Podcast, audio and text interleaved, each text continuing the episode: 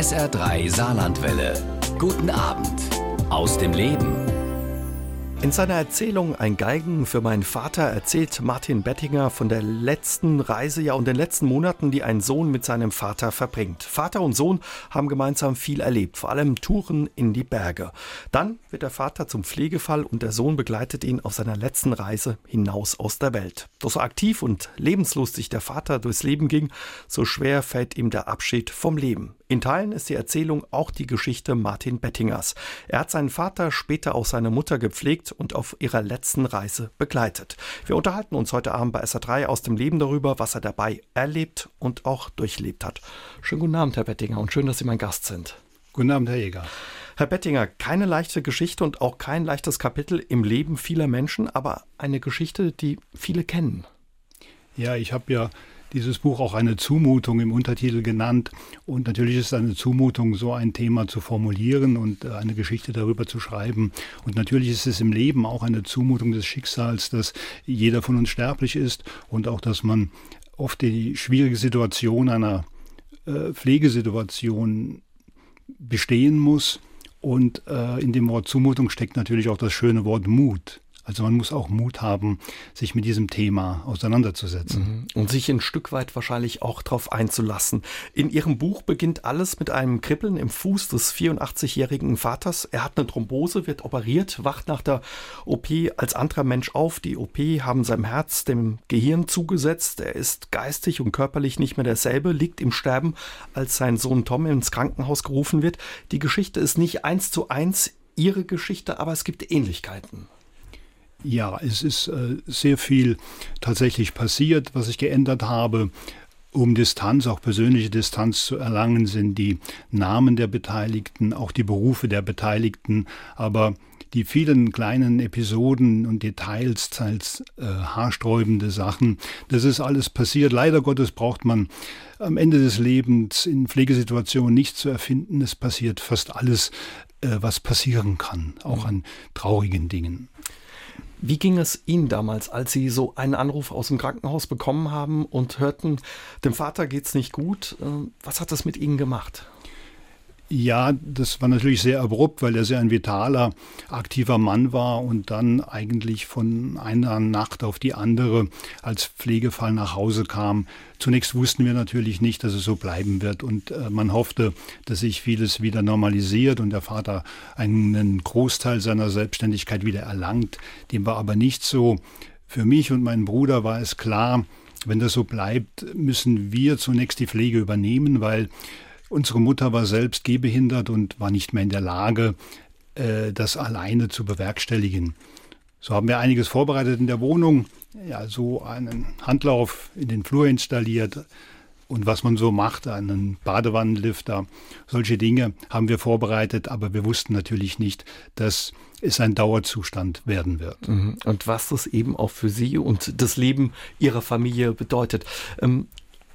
Aber Sie beschreiben in Ihrem Buch, ich weiß nicht, ob das auch ein Stück weit Ihre Geschichte ist, in dem Moment, als man eben Sie zu dem Vater gerufen hat, hatte man den Eindruck oder auch die von den Ärzten vermittelt bekommen, da ist ein Mensch, da liegt er im Sterben. Aber offenbar war Ihr Vater da noch nicht richtig bereit dafür. Er hat sich quasi dem, dem Tod da entgegengestemmt ein Stück weit.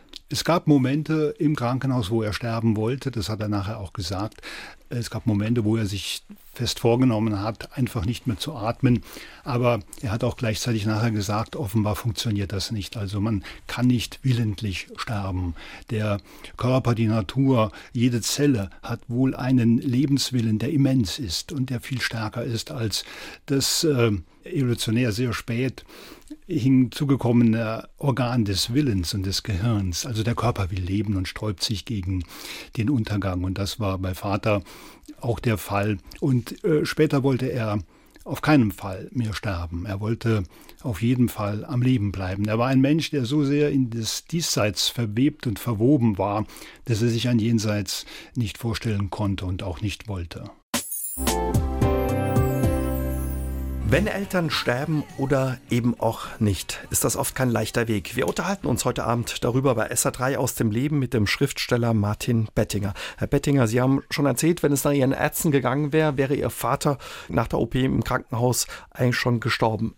Er hat sich aber dagegen gestemmt, gegen den Tod. Sie beschreiben in Ihrem Buch Ein Geigen für meinen Vater, dass man teilweise ja, das Gefühl hatte in diesem Zimmer, dass der Tod, diese andere Macht anwesend war. Woran haben Sie das festgemacht oder wie haben Sie das gespürt? Also sie hatten Vater schon in ein extra Zimmer gelegt, das wohl ein Sterbezimmer war. Und als ich reinkam, lief der Fernseher an ein Fußballspiel ohne Ton. Zunächst fand ich das befremdlich, aber dann dachte ich, eigentlich ist das ein passendes Bild, weil Vater immer Fußball gemocht hat. Und er hat manchmal meine Hand genommen bei einem Freistoß und dann nach dem Fußballspiel ist er dann, es gingen die Augen zu und äh, an seinem Hals sah man das Pochen des Pulses. Das war, äh, und dieses Pochen ist ab und zu veräppt. Es kam mir dann sofort vor wie ein Daumen, der von innen oder außen gegen diesen Hals drückt. Und mir kam sofort dieses Bild, dass der Tod als Däumling im Zimmer und ganz nah bei meinem Vater ist. Und äh, ja, ich war dann bei ihm und war eigentlich überzeugt und hatte auch das Gefühl, dass der Tod und er jetzt irgendwie miteinander zu tun haben. Aber überraschenderweise setzte dieser Daumen unter seiner Haut, also der Daumen in seiner Vene, immer wieder ein oder in der Arterie immer wieder ein. Und so ging dieses, dieses Ballspiel zwischen Tod und Vater immer hin und her. Und am Morgen, als es hell wurde, war mir klar, Vater stirbt in dieser Nacht nicht mehr. Denn einer wie er, ein sehr agiler Mensch, der konnte im Hellen nicht schlafen. Er war ein Tagmensch, ein Macher und Schaffer und Äh, dann hatte ich auch das Gefühl, der Tod ist jetzt aus diesem Zimmer verschwunden. Er muss wohl einen neuen Anlauf nehmen und mhm. so war es auch gewesen. Sie haben es schon gesagt, Ihr Vater war so ein richtiger Macher, der angepackt hat. Die Figur in dem Buch ist Ingenieur, Ihr Vater war Arzt, Chirurg, ähm, der auch natürlich in seinem Leben schon viel erlebt hatte, diese Generation. Er war im Krieg, in Gefangenschaft gewesen, also musste sich häufiger schon äh, durchsetzen und gegen was stemmen. Also und dann hatten Sie so den Eindruck, er stemmt sich jetzt eben auch gegen den Tod oder nimmt diesen Kampf um das Leben nochmal an. Ja, äh, weil als Vater krank wurde, haben sich die Strukturen seiner frühesten Vergangenheit wieder durchgesetzt. Also auch ich denke, wenn das Gehirn zerfällt, ist es ähnlich wie bei einem Haus, dass man abreißt, dann äh, bleiben die tragenden Teile am längsten stehen. Und so kam bei meinem Vater die Struktur der prägenden Jahre wieder. Und das war der Krieg dieser Generation. Und damals war er einem schwierigen, einem aussichtslosen Kessel an der Front entronnen als Soldat. Und später ist er auch der russischen Kriegsgefangenschaft entkommen und das Ganze mit, äh, mit Beharrlichkeit, mit Lebenswillen und auch mit einer gewissen Listigkeit. Und so war äh, seine Hoffnung bis zuletzt auch dem Tod mit einer List zu entkommen. Wie war das für Sie als Sohn? Waren Sie schon bereit, Ihren Vater gehen zu lassen oder haben Sie ihn quasi sein Leben auch noch festgehalten? Ja, zunächst waren wir alle der Hoffnung, dass ich das wieder normalisiere, dass er wieder mehr oder weniger gesund wird. Aber als es dann immer aussichtsloser wurde und es klar wurde, dass er diesen Kampf nicht gewinnen kann, dann stellten sich bei mir und auch bei anderen, wahrscheinlich ist das bei vielen Familien der Fall, es stellen sich Gedanken und Gefühle ein, die man nicht will. Und zwar kommen dann von ganz allein Gedanken wie, jetzt könnte er, der Vater oder die Mutter, eigentlich sterben. Man will das nicht, aber das kommt von alleine, einfach weil man erschöpft ist, der Belastung nicht mehr standhält. Mhm. Und so äh, zwischen diesen Polen, man will ein guter Sohn oder eine gute Tochter sein, aber umgekehrt der Wirklichkeit, dass man diese Belastung nicht auf Dauer und nicht immer aushält, bewegt sich die Geschichte des Sterbens. Und den geliebten Mensch eben auch nicht leiden sehen möchte, wenn er im Krankenhaus liegt, angeschlossen ist an Schläuche, an Geräte, ja, was eine andere Vorstellung ist oder viele eine andere Vorstellung vom Leben eben haben. Sie haben sich dann ja darauf eingelassen und die Pflege für Ihren Vater übernommen. Wussten Sie, was das bedeutet und wie lange das dauern kann? Im Buch kommt einmal der Satz vor, es ist leichter, einen Sterbenden zu lieben, als einen Pflegefall. Das äh, Erschöpfende ist, dass man nicht weiß, wie lange ein Pflegefall dauert. Und äh, der kann noch Jahre dauern, der kann nächste Woche vorbei sein. Und das ist das Schwierige. Ja? Und äh, ja, das wiederholt sich wohl in vielen, vielen Familien, genau auf diese Weise. Dann auch der Titel Ein Galgen für meinen Vater bezeichnet ja diese, diese äh, Polarität.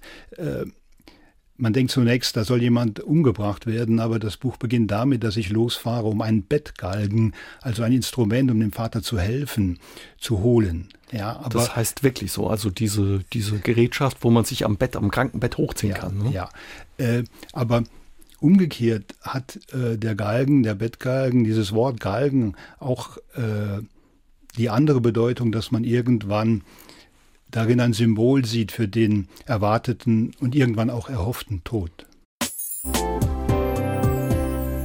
Was bedeutet es, einen Angehörigen, der unter Demenz leidet und schwer krank ist, zu pflegen? Darüber unterhalten wir uns heute Abend bei S R drei aus dem Leben mit dem Schriftsteller Martin Bettinger. Er hat selbst seine pflegebedürftigen Eltern bis zu ihrem Tod betreut.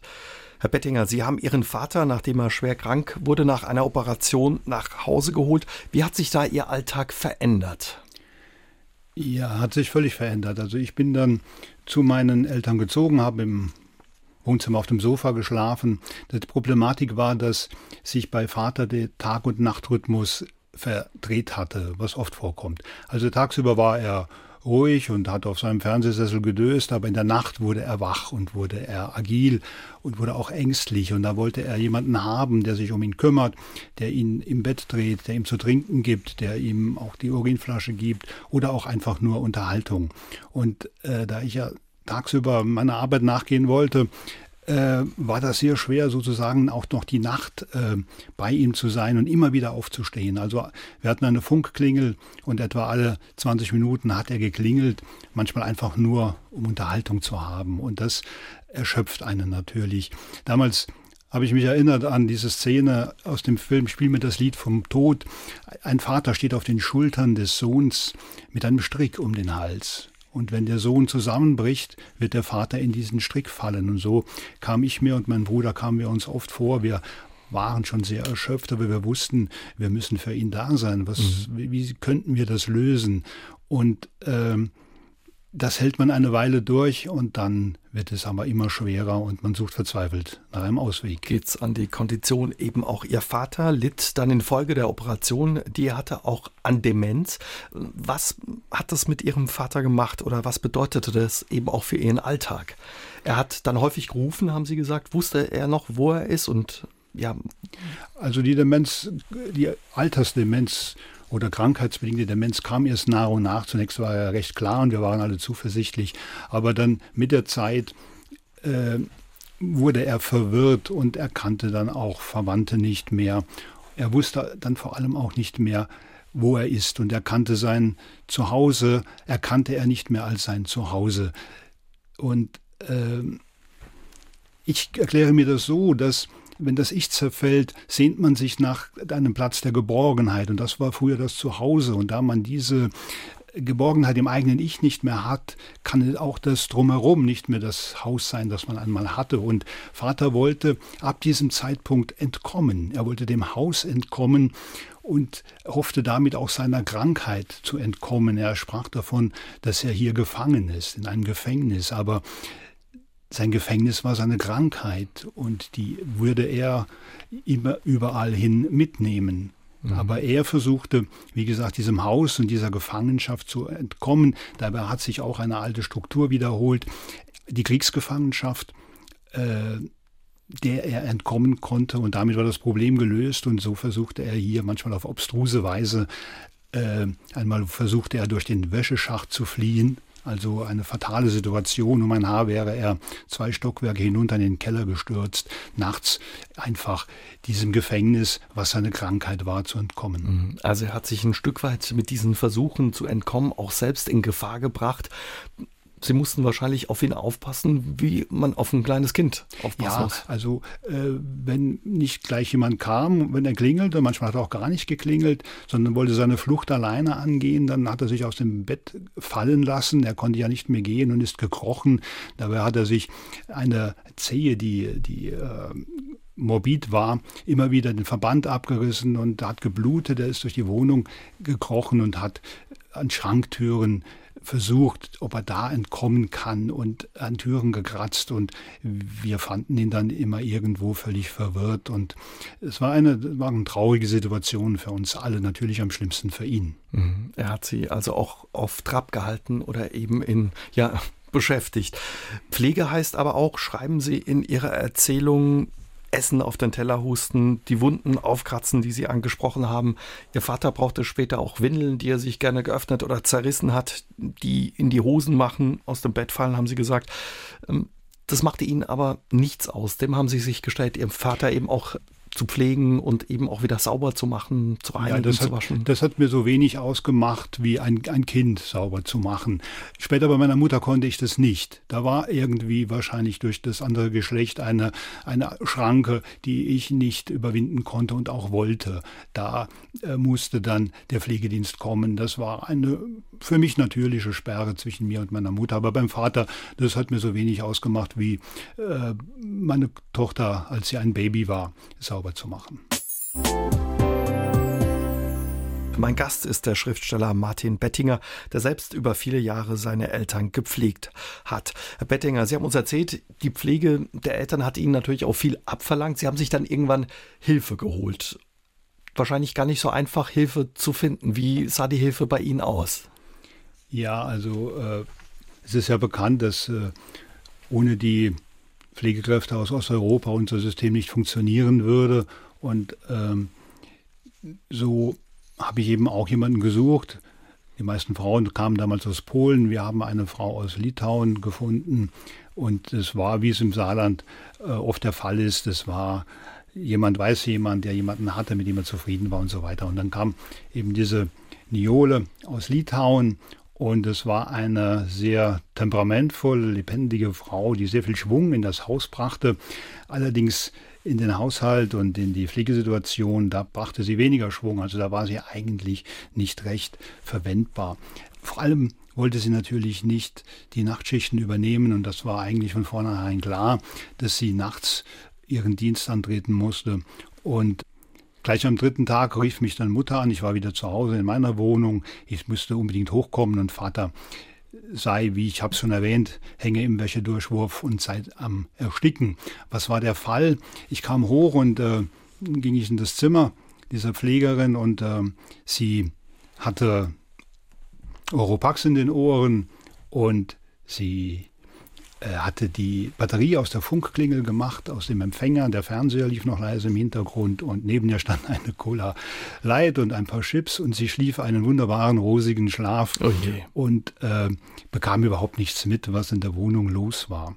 Also, also sie hat nicht geschafft, was sie eigentlich wollten, Erleichterung oder jemand, ja. der verantwortungsvoll nach ihrem Vater, nach den Eltern guckt. Ja, das war, aber es... Äh, Es ist wahrscheinlich, wie ist es wie bei auch bei deutschen Pflegekräften oder überhaupt bei äh, Dienstleistern generell. Es gibt eben, ähm, äh, wie man im Saarland sagt, es, es gibt Granaten und es gibt Perlen. Und auf in eine gewisse Weise war diese Niole beides. Ja, sie war natürlich äh, wunderbar lebendig und so. Und tagsüber, wenn Vater mal wach war, war sie sehr charmant zu ihm und nett. Aber in der Nacht wollte sie ihren Schlaf. Sie sagte, ich bin noch jung, ich brauche den Schlaf nachts und am Tag der Schlaf ist nicht das Gleiche.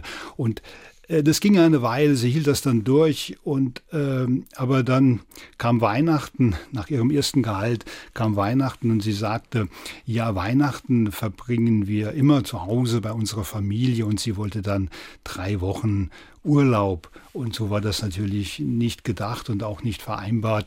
Und äh, aber man kann sie ja nicht halten. Sie ist dann nach Hause und sie kam dann auch nicht wieder. Und wir waren eigentlich äh, genau in der gleichen Situation wie vorher. Sie mussten das dann selbst wieder übernehmen. Ein Problem, bevor die Pflegekraft, glaube ich, aber kam oder die Unterstützung war auch, dass ihre Eltern das gar nicht wollten. Die sagten, jemand Fremdes im Haus, der kommt ja. uns nicht rein, noch nicht mal eine Putzhilfe oder jemand, also ich, der sauber macht. Ich, ich kenne eigentlich keine Familie, wo die, die alten Menschen jetzt in, im Alter einen, eine völlig fremde Person im Haus wollen. Das will keiner. Aber was sind die Alternativen? Die Alternativen sind, äh, wenn man sie nicht selbst pflegt, was auf Dauer schwer zu leisten ist, dass man sie in ein Pflegeheim gibt. Und das will natürlich auch niemand. Es gibt einige wenige Fälle, die mir bekannt sind, wo dann auch der Vater im Pflegeheim aufgelebt hat, weil er wieder Gesellschaft hatte, ein Programm hatte, nicht mehr so alleine war. Aber das sind also meiner Beobachtung nach die Ausnahmen. Ja. Hat das was auch mit Ihrem Vater gemacht, wenn Sie auch erzählen, dass er immer wieder diese, diese Rückblicke in die Vergangenheit hatte, in die Gefangenschaft, seine Soldatenzeit, dass da eine Pflegerin war, die sich auch ja osteuropäisch, vielleicht russisch ein bisschen anhörte in der Sprache, im Akzent? Ja, diese... Diese, diese, diese Vorstellung, diese fast zwanghafte Vorstellung, er sei wieder in Gefangenschaft, wurde natürlich durch diese Frau mit ihrem osteuropäischen Akzent verstärkt, und er hielt sie für seine russische Aufseherin. Und äh, das äh, nahm zum Teil bizarre Züge an, manchmal komisch, natürlich nur für uns komisch, für ihn natürlich äh, beängstigend und bedrängend. Und, äh, aber das hat natürlich äh, seine Vorstellung einer Gefangenschaft noch einmal erheblich verstärkt. War für Sie eigentlich immer klar, wenn es bei den Eltern nicht mehr geht, dann übernehmen wir die Pflege, die Betreuung? War ein, ein Heim zum Beispiel keine Alternative für Sie? Äh, bei meiner Mutter war dann schon die Überlegung, dass sie äh, in ein Heim geht. Also, äh, und das war aber für sie, wäre das das Schlimmstmögliche gewesen, weil meine Mutter äh, war immer eine sehr stolze Frau. Sie war Ärztin, die vielen geholfen hat und die ihre eigenen Probleme immer mit sich selbst ausgemacht hat. Und sie jetzt in ein Heim zu geben und ihre Hinfälligkeit öffentlich zu machen, das wäre das Schlimmste gewesen, was man ihr hätte antun können. Andererseits war meine Mutter eine sehr bescheidene, zurückhaltende Frau, die sich gar nicht groß gewehrt hat gegen diese äh, Vorstellung und auch die Absicht, meine Absicht, sie in ein Heim zu geben. Ich kam dann einmal nach Hause und sie hatte einen Abschiedsbrief geschrieben auf den Küchentisch, auf das Tischtuch. Zunächst war ich natürlich äh, verärgert, dass sie das Tischtuch mit einem Blatt Papier verwechselt, aber dann habe ich gelesen, was sie geschrieben hat, und vieles konnte ich nicht lesen, weil es in Sütterlin war, aber was ich lesen konnte, das waren dann Zeilen wie: Vielen Dank, es war so schön, ihr wart so gut, niemandem zur Last fallen, und da sind mir die Tränen gekommen, und auch heute bewegt mich das unglaublich, diese, diese Selbstlosigkeit, noch angesichts der Aussicht, jetzt in ein Heim zu kommen, wo sie nicht mehr mit sich und ihrem Altwerden alleine ist, sondern sichtbar gemacht wird. Und äh, das war wenige Tage vor dem Termin, und äh, ich bin dann sofort zu ihr, und mir war klar, das machen wir nicht. Wenn Eltern zum Pflegefall werden, fällt den Kindern die Rolle des Starken zu. Sie müssen dann die Verantwortung übernehmen, die Pflege organisieren und in ihren Alltag unterbringen. Das hat auch der saarländische Autor Martin Bettinger erlebt. Seine Erfahrungen flossen in seiner Erzählung Ein Geigen für meinen Vater ein. Heute Abend ist er unser Gast bei S R drei aus dem Leben. Herr Bettinger, in Ihrem Buch beschreiben Sie eine Situation, da wird es einem ganz anders. Der demenzkranke Vater versucht, die Mutter zu erwürgen, weil er sie nicht mehr erkannt hat. Haben Sie auch sowas erlebt, oder war das Fiktion in der Geschichte? Ja, leider Gottes muss ich bei den vielen Dingen, die geschehen sind, überhaupt nichts erfinden, weil auch die haarsträubendsten Dinge in solchen Momenten passieren können. Es war im Grunde ein sehr schöner Abend für meine Eltern. Die Mutter hatte sich zu Vater gelegt und ihm Lieder gesungen. Und ich hatte damit eine Stunde frei oder so und bin dann ums Haus spaziert. Und als ich zurückkam, war der Notarztwagen vor der Tür. Was war geschehen? Vater hatte die Mutter tatsächlich gewürgt. Es war vorher schon so, dass Mutter ihm fremd geworden war. Sie hatte sich bereits einmal zu ihm gelegt. Und als ich dann kam, hatte er, die Mutter war weg, schlafen, hat er mich gefragt, wer war die Frau? Und da habe ich gesagt, das war deine Ehefrau. Und er hat dann gesagt, meine Frau legt sich nicht zu anderen ins Bett. Also eine unglaubliche Antwort, äh, komisch für mich, aber natürlich äh, schlimm für ihn. Mhm. Und auch jetzt war es wohl so, dass sofort oder im Laufe dieses, dieses schönen Momentes Mutter für ihn fremd wurde und er zurückfiel in seine Vorstellung, in Gefangenschaft zu sein, im Krieg zu sein. Und im Krieg ist die Gewalt eine Möglichkeit, aus dieser Not zu entkommen. Und wahrscheinlich dachte er, sie wäre eine Aufseherin oder was auch immer, aber er würde durch sie entkommen. Und durch diesen Gewalt, die Mutter konnte sich befreien und den Notarzt rufen, aber durch diesen Gewaltakt bildete er sich tatsächlich ein, zu entkommen. Als ich kam, hielt er nämlich einen Zettel in der Hand, den er nicht rausrücken wollte. Und ich fragte, Vater, was hast du da? Und er sagte, ich habe ihn, ich habe ihn jetzt. Und äh, als ich nachfragte, sagte er, ich habe den Passierschein für Offiziere. Also was im Krieg äh, einem Soldaten, einem Offizier die Erlaubnis gab, sich frei zu bewegen, die Truppe zu verlassen, das hielt er scheinbar in der Hand. Ich habe dann geguckt, was er in der Hand hielt. Er ließ mich schließlich, schließlich nachschauen und es war eine Überweisung in die Psychiatrie. Da ist er eben auch eingewiesen worden. Sie beschreiben das auch in dem Buch, die Unterbringung dort und die Umstände waren für die Figur, den Tom, und wahrscheinlich auch für Sie schwer aushaltbar, was ähm, Sie dort erlebt und vorgefunden haben. Wie war die Situation da?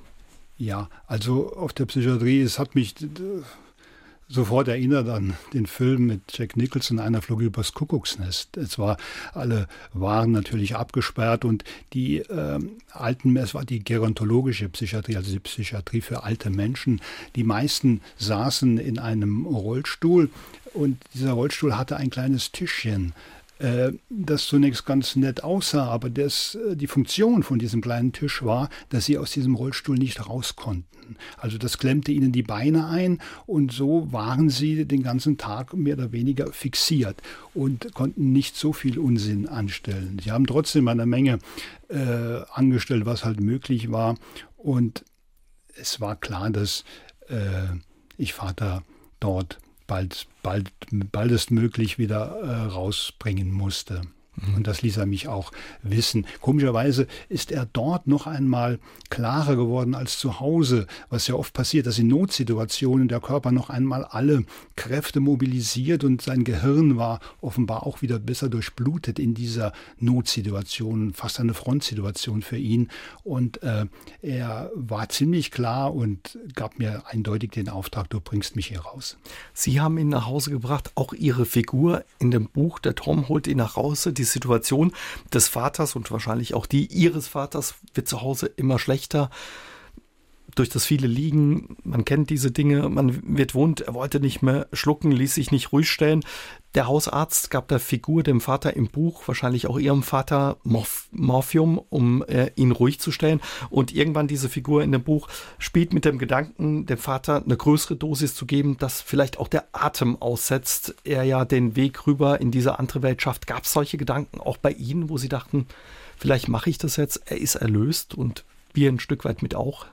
Es war so, dass ich äh, dem Vater jeden Abend Morphium in die Bauchdecke spritzte, was er haben wollte, nicht weil er Schmerzen hatte, sondern weil er sich dann einfach entspannter und wohler fühlte. Wir hatten genug Morphium im Haus, es war eine Arztfamilie und äh, da war es kein Problem, an diese Medikamente zu kommen. Und ich habe daran gedacht, an aktive Sterbehilfe, in diesem Fall wahrscheinlich mit, mit Sicherheit auch illegal, aber das war mir dann in dem Moment egal, ich dachte daran, ihm eine ausreichende Dosis in die Vene zu spritzen und äh, man sagt, es ist ein friedliches Sterben nach sich zöge. Aber ich wusste auch, dass ich das noch nie gemacht habe. Ich habe noch nie in eine Vene gespritzt. Ich konnte das gar nicht und ich hatte Angst, dass ich die Vene nicht treffe oder durchstoße, dass ich nur einen gewaltigen Bluterguss anrichte, dass ich sozusagen ein, ein Stümper wäre beim Versuch, den Vater zu töten. Mhm. Und so konnte ich es nicht.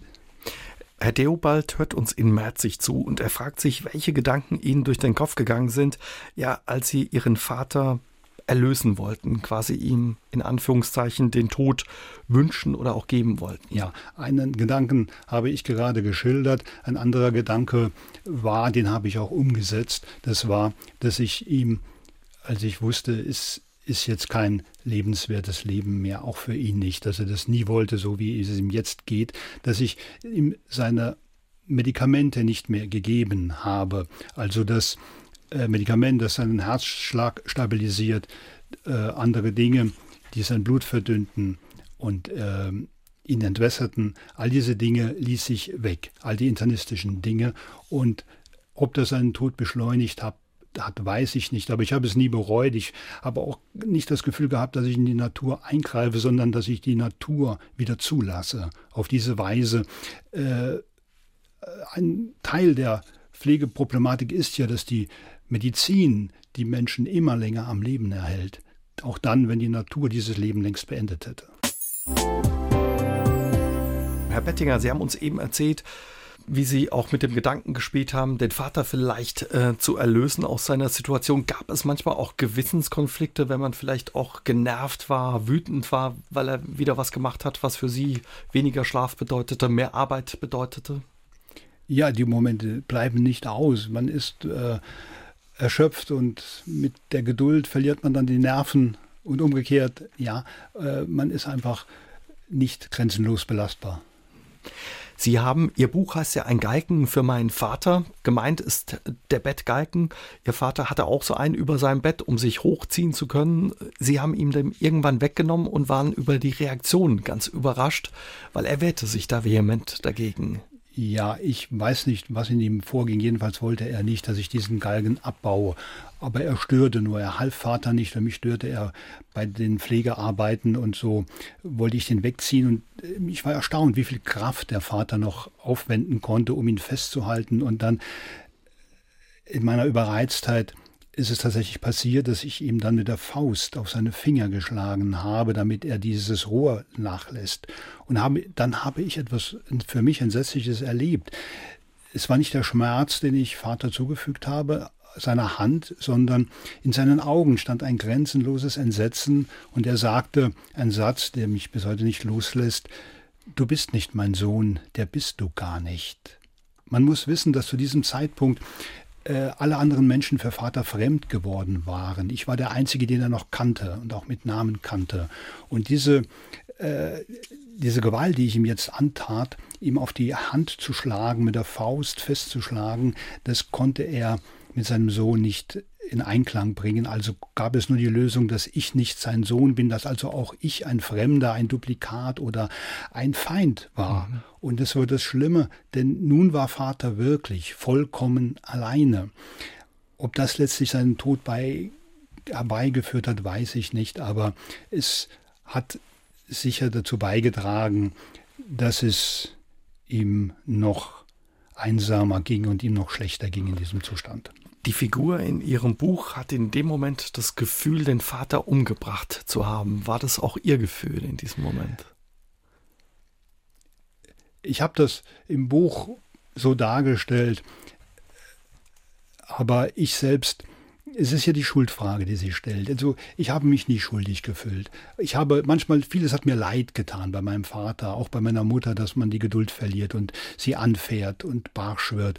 Aber ich habe mich nicht schuldig gefühlt. Ich, äh, eine Pflegesituation ist für mich ganz, eine ganz ähnliche Sache wie, wie früher in den griechischen Dramen. Es, es gibt keine Schuldigen und es gibt keine Lösungen.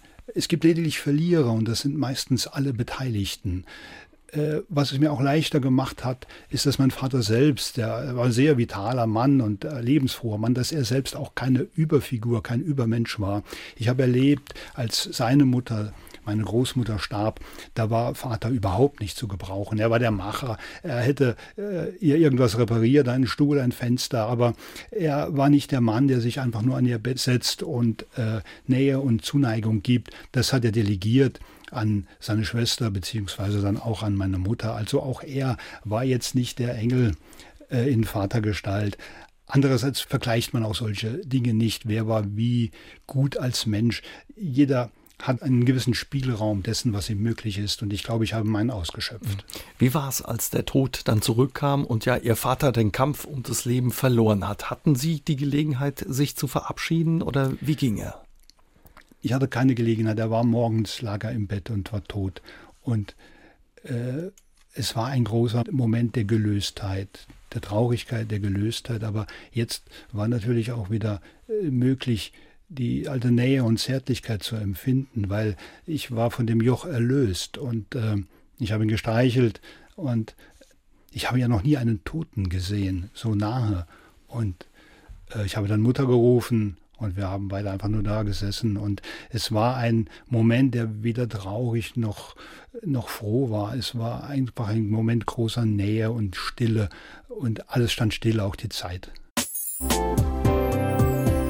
Mein Gast ist heute Abend der Schriftsteller Martin Bettinger und wir unterhalten uns mit ihm ja über die Pflege seiner Eltern Aus der Erfahrung ist ein Buch entstanden, eine Erzählung, ein Geigen für meinen Vater heißt das. Wir haben viel über die schwierigen Seiten und die Herausforderungen uns unterhalten, Herr Bettinger, die einhergingen mit der Pflege Ihres Vaters, später auch Ihrer Mutter. Gab es aber auch schöne Momente, schöne Situationen, an die Sie sich gerne erinnern? Es gab während des Lebens und auch während der Pflegesituation viele schöne Momente mit meinem Vater. Meistens, zum Beispiel, wenn nochmal was gelungen ist, ja, irgendeine kleine Tätigkeit, dann haben wir uns alle gefreut. Und natürlich auch, wenn ihm manchmal Erinnerungen gekommen sind, ganz klare Erinnerungen an äh, schöne Episoden, die wir gemeinsam erlebt haben. Und mein Vater war ein sehr lebensfroher, dem Leben verbundener Mensch. Und so ist diese Geschichte des seines Sterbens ist für mich auch gleichzeitig auch eine Hymne an das Leben. Also ich möchte das Leben eigentlich so leben können. Ich möchte so lebendig sein können, wie es mein Vater war. Natürlich möchte ich nicht so sterben wie er, das möchte niemand als Pflegefall, aber ich möchte vorher so am Leben gewesen sein wie er.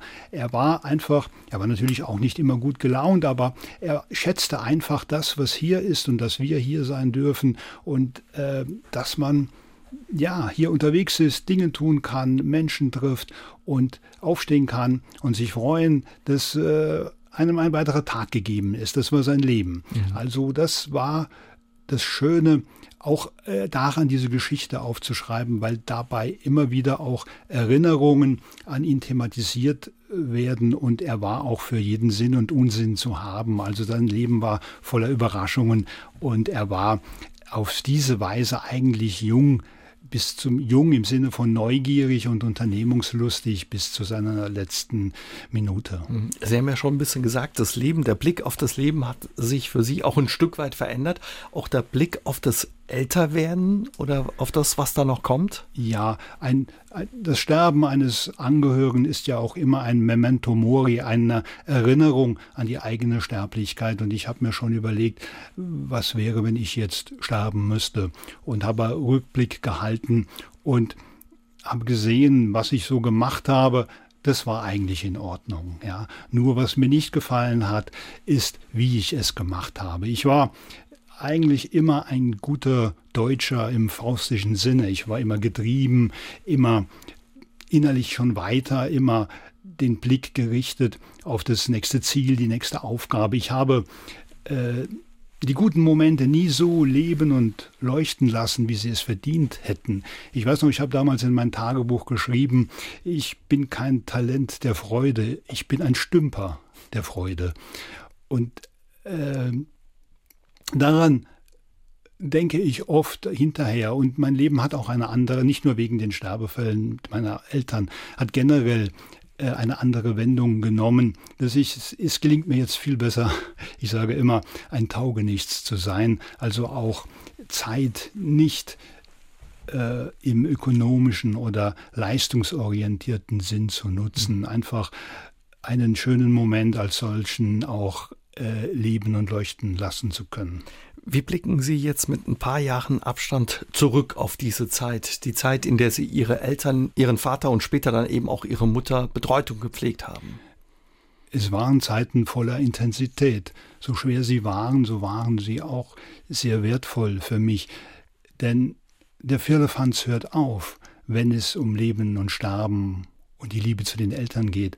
Also man ist ja so nah dran an dem, was das Leben ausmacht, gerade wenn man sieht, dass es für den anderen und irgendwann auch für sich selbst zu Ende geht.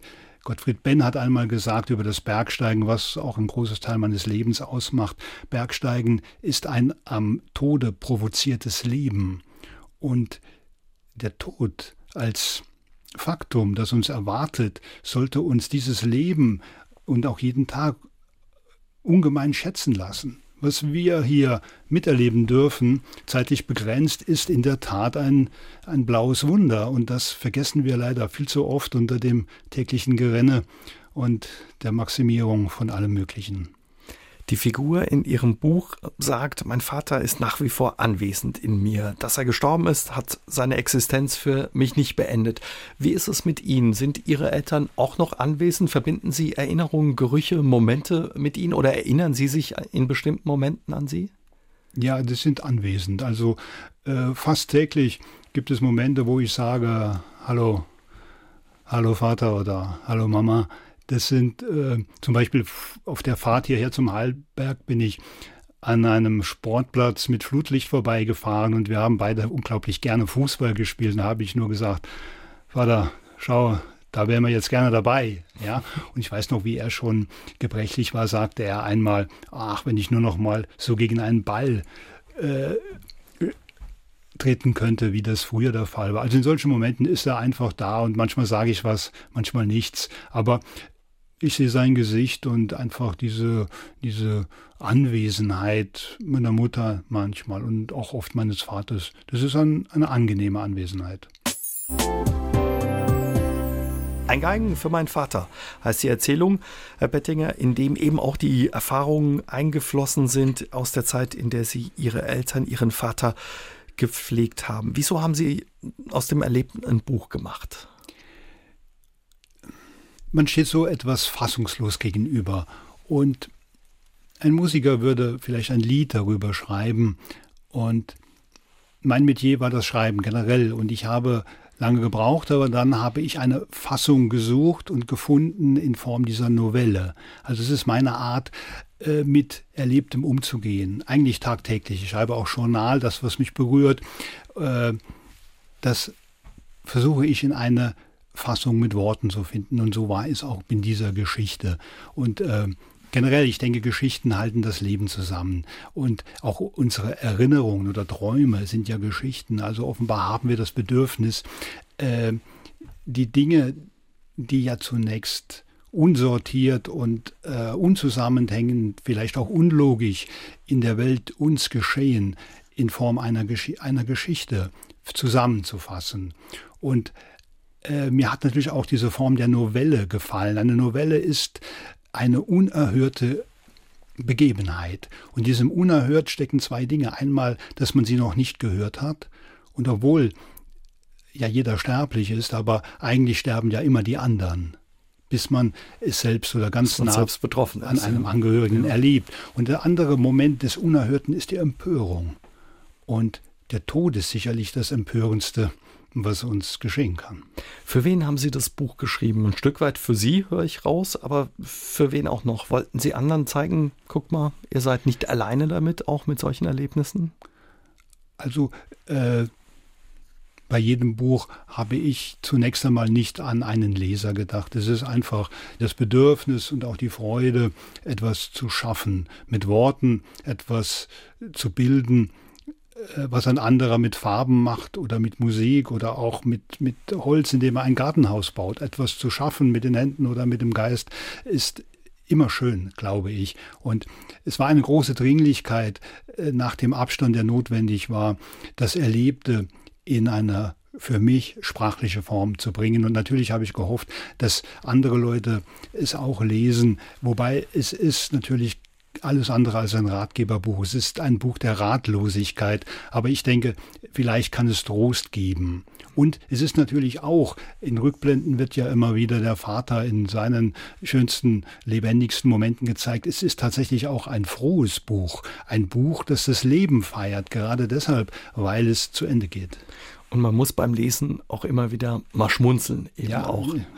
Sie haben gesagt, es ist kein Ratgeber, trotz alledem. Mit dem, was Sie erlebt und durchlebt haben, haben Sie einen Rat für Menschen, die in der Situation sind, mit Ihren Erfahrungen?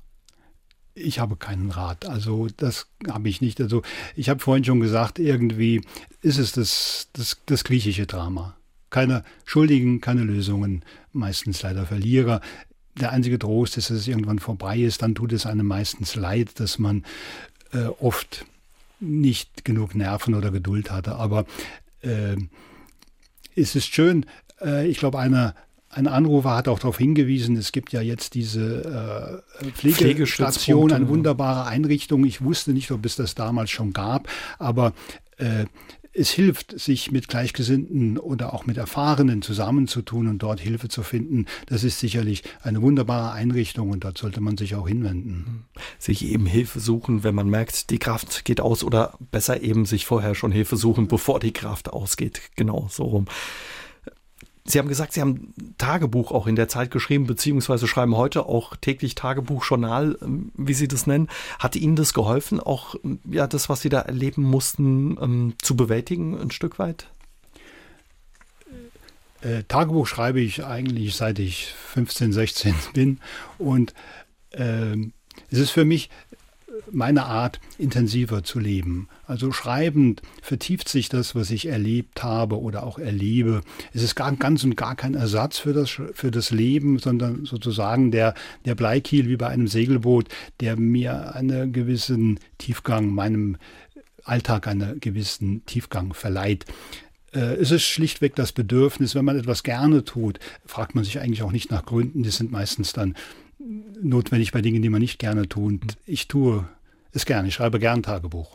Elfriede Maurer hört uns in Merzig zu und sie würde gerne wissen, ob Sie zurzeit auch an einem anderen, an einem neuen Buch schreiben.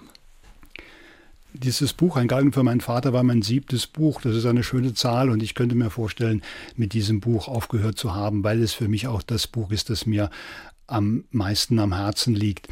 Und äh, momentan habe ich ein großes Bedürfnis, solange ich noch gesund bin, mich einfach äh, draußen und auch mit anderen Menschen umzutun, Dinge zu tun. Schreiben ist ein sehr einsames Geschäft, eine einsame Sache. Man lebt jahrelang in seiner vorgestellten Welt und hat kaum Kontakt. Und es äh, ist schön, dass ich noch gesund bin und äh, mich noch belasten kann. Also in diesen, dieser Zeit habe ich nur das Bedürfnis, mein physisches Leben, das ich stets ein bisschen vernachlässigt habe, zu leben, sowohl in den Bergen als auch hier. Also ich arbeite gern körperlich, ich bin gern mit Leuten zusammen und äh, vielleicht werde ich irgendwann noch einmal ein Buch schreiben, aber momentan ist keine Dringlichkeit. Was ich tue, ist täglich oder nicht täglich, aber äh, doch sehr häufig kleine Dinge im Tagebuch festzuhalten. Dann vielen Dank, Herr Bettinger, für die Zeit und vor allen Dingen alles Gute für all die Dinge, die Sie noch vorhaben und die Sie sich wünschen. Danke für Ihren Besuch. Ich bedanke mich, Herr Jäger. S R drei aus dem Leben. Immer dienstags im Radio, danach als Podcast auf S R drei punkt de.